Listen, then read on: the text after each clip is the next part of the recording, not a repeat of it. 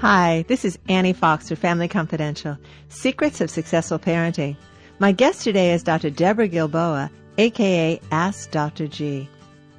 Dr. G is a Pittsburgh based parenting expert, family physician, international speaker, author, and the mom of four boys. Her latest parenting book is called Get the Behavior You Want Without Being the Parent You Hate. It's available now. Hi, Debbie, and welcome back to Family Confidential. Hi, Annie. Thank you so much for having me back. Oh, you're always fun to talk to. Absolutely. and and I want to help you um, promote your new book. So I first you want I want you to tell me about this new book. What's the title of it? The book is called Get the Behavior You Want Without Being the Parent You Hate. Ooh, intriguing. The parent you hate. You know, when I was growing up, I took lots of notes every time my mom said something to me that made my skin crawl. And I thought, when I'm a mom, I will never do, Never that, do that. because that would be the parent that I hate. So, uh, is that the kind of behavior you're talking about? No, although I agree with you, I think that whatever we do, it will not be the things that we hated that our parents did. Okay. what I mean is there are nights when I lay down and I feel like I did a pretty good job today. You know, my kids got what they needed and I helped them grow a little bit and it was a good day. And then there are those nights where I lay my head on my pillow and I think, did I say anything except the word no today? Hmm. Or, oh my goodness, I yelled at my kids today and it just did not help them and it did not help me and I wish I hadn't. Yeah. that, Did that you find keep as a you. parent that, that you had a couple of behaviors that when you were on your last nerve, that your kids could drive you to it, but you wish that you hadn't gone there? Okay, so you wrote this book for to get the people to come back off the edge of the cliff before they go over and then have sleepless nights because they're so guilt ridden.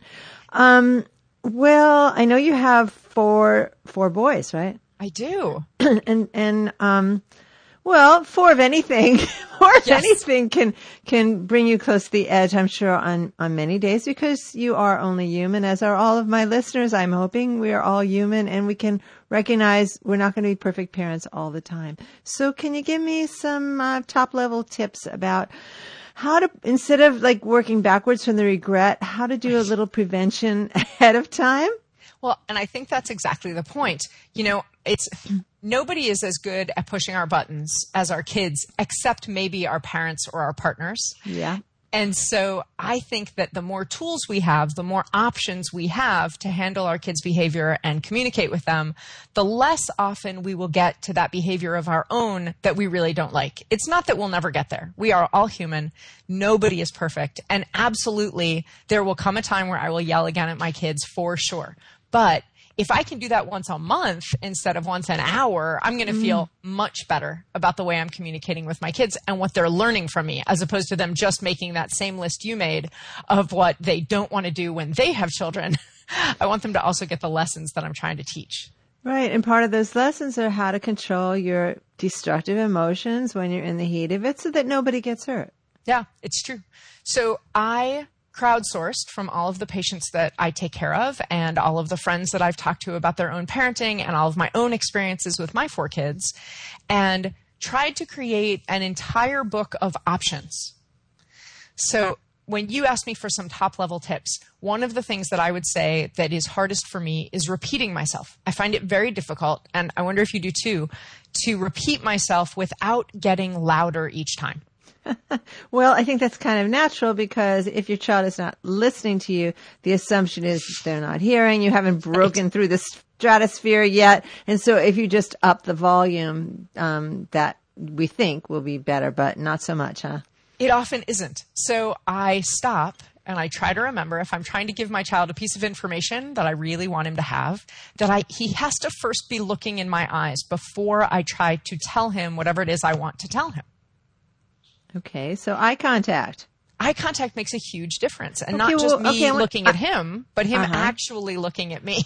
Okay, now we are 21st century parents, Debbie, and so a lot of the times all we see is the kid, top of the kid's head because they're texting or playing some game. And so how do you get the eye contact when all you're seeing is the top of their heads? it does happen that you can hardly remember your kid's eye color anymore sometimes. um, but you know, I found even with my younger kids, if they're playing Legos, one of my children, even if he's looking at me, if if he's holding something and playing with it, he's not actually attending to me. So you have to know your child. You have to know if they need to actually put the phone down or put the Legos down.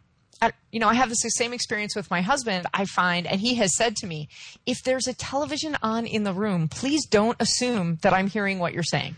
Oh gosh, this is a really good tip because sometimes my husband and I will will you know refer to something and one of us will say, "You never told me that," and Right. they'll they'll say exactly, "No, I." I, I was, this is where we were when that that. conversation happened. And I said, and what was I doing? Was I writing? If I was writing, then even if you were in the same room, I didn't hear you. And even if I was looking at you, my busy brain might not have been attending to what you were saying to me. So, so eye contact isn't necessarily the end all and do all indicator that you're on the same page, but it's a So- good start. Right, it is. The second thing that I do is if I'm telling my kids something that I need them to hear, I'll ask them to repeat it back to me. Okay, what did I just say?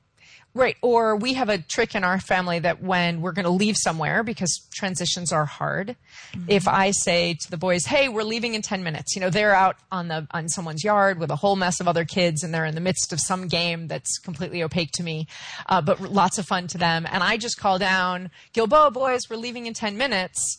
It is as if I threw that into the wind. So the boys know that I won't leave off until I hear them say, 10 minutes, mom. And then I know that they got it. And if you don't get that that um, recall back, ten minutes, mom, you don't turn up the volume because we just learned that in the last tip. Right, absolutely. but then what do you I do? go down and interrupt the game. Excuse me, guys. Yes, excuse me, pardon, time out, time out, parent on the field, pardon me. Okay. Um, might they get embarrassed if you do that? Yes, they might. And Who cares? Good. I love the attitude. Okay, because because the communication we're leaving in ten minutes is important. You need everybody in the car in ten minutes. You have to leave. Well, and more than that, I'm trying to avoid, like you said, rather than playing backwards from regret, I'm trying to be proactive and avoid the complete meltdown when in 10 minutes I say, Hey guys, I told you we had to go. You have to stop playing right now. And they didn't hear my warning and it's a much harder transition. And there's fussing or tears or anger or pouting or any sort of negative behavior. Okay, now I'm going to play devil's advocate or kid kid like mm-hmm. person here right now. Sure. I heard the 10 minutes. I said 10 minutes, mom. And you go, okay, they all got it. 10 minutes comes and three out of four are there. Number four, just like couldn't, wouldn't, didn't want to, whatever, um, transition from the game. What then? then it's just a hard transition. I don't think that we can avoid it the whole time. But if I'm trying to minimize my regret, if I spring that transition on my child and he has a really hard time with it, that's on me. If he just has a hard time with that transition, then he has a hard time with that transition and we can talk about it later and see if there's something else he thinks that might have helped him. But hard things happen. Okay. Okay, we're driving down the freeway. We got everybody in the car. We're on our way to where we're going. Okay, and you avoided a whole lot of screaming and stress. And what I love about this is that while you're driving, you're actually in a much better place because there, it, it wasn't preceded by this huge struggle and blow up. Yes. Safer And I- driving. Safer driving and also just a, a more pleasant rest of the day. Oh, for sure. Okay, um, we're transitioning right now from summer to school. And that's really hard. And so, um, tell me, what are some tips about, you know, we love summertime. Hopefully your kids, as well as everybody who's Love listening, has had a lot of unscheduled time. Yes. So that they could just, you know, be kids and chill. I certainly need that. And so here it is. We're kind of um, revving up. Soon we're going to be on the schedule. We're going to have to wake up at a certain time and, you know, all that stuff that goes with it at the beginning of the day, in the middle of the day, at the end of the day. Schedule, schedule, schedule. Lots of opportunities for parents to lose it and be the parent they hate. What are your tips for back to school transitions? one of my tips is to look at this new school year and figure out just as your child's teachers are trying to figure out what new skills she or he is ready to take on figure out what new skills your child is ready to take on at home because the more you can delegate the minutia of the day the more you can take a deep breath and do the parenting that you want to do Uh, describe minutia. Uh, one of my sons makes everybody's school lunches. Uh, another of my kids is responsible for emptying the dishwasher each night. Um, another one of my children checks every day when he gets home from school to see if the kitchen garbage or recycling need to go out, and if they do, he takes them out. So these are things that normally or typically um, parents do themselves, but we've got other higher level things, as you're saying, to do. Not necessarily more important, but certainly more long lasting than emptying the dishwasher. Influential things for our children as they grow up. And also what a wonderful opportunity to give kids responsibility and, and that idea that this is a team. We all like to eat off of clean dishes. Your responsibility is to empty the clean dishwasher and put the dishes away. I love this.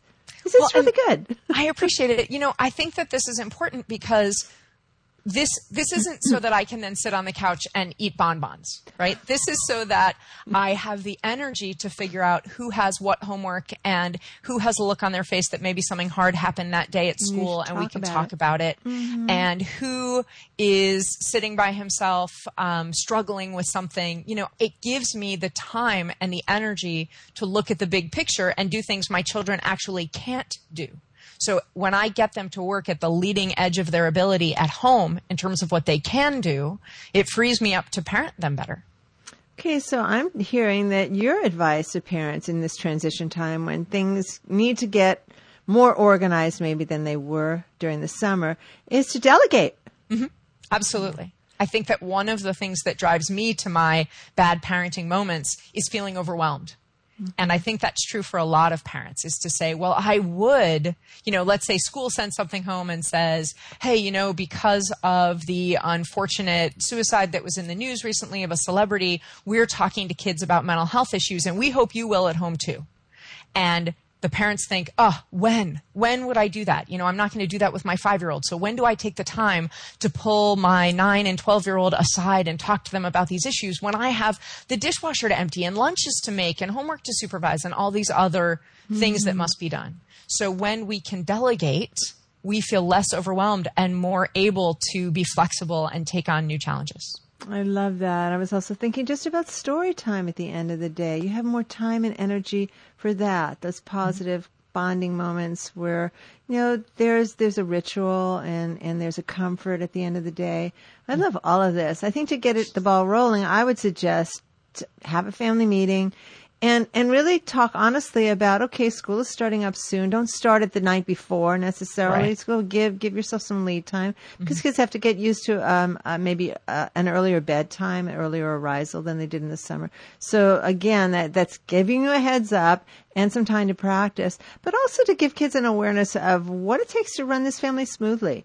And here let's let's brainstorm together all the things and make a big list and possibly give kids options for ways they can take some of the things off of your plate and I love that idea. I love that idea. Saying, what are you good at? What do you love to do? Or what mm-hmm. do you mm-hmm. like to do? How do you think that you could use your skills and help the family? Yeah.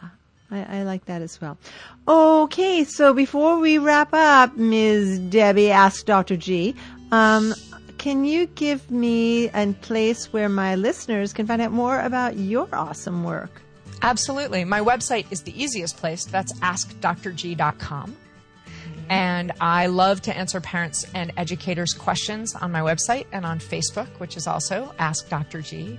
And I have a YouTube channel where I put up every week a one or two minute video answering one specific challenge of Ooh, raising great. kids. That's great. And tell us again about the title of your new book and when it's coming out. My book is called Get the Behavior You Want Without Being the Parent You Hate, and it is available in stores starting at the end of August. Yay, I will look for that, and then maybe I, after I've had an opportunity to read and review it, I'll have you on again. That would be wonderful. Thank you. My pleasure. You have a good day, Deb, and thanks a lot. You do the same. This is Annie Fox for Family Confidential.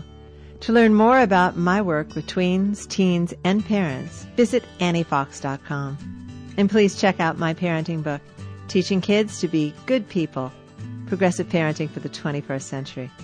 And tune in next week when my guest will be Dr. Regina Lamourelle. Dr. Lamourelle will be talking with me about positive failure. Until next time, happy parenting.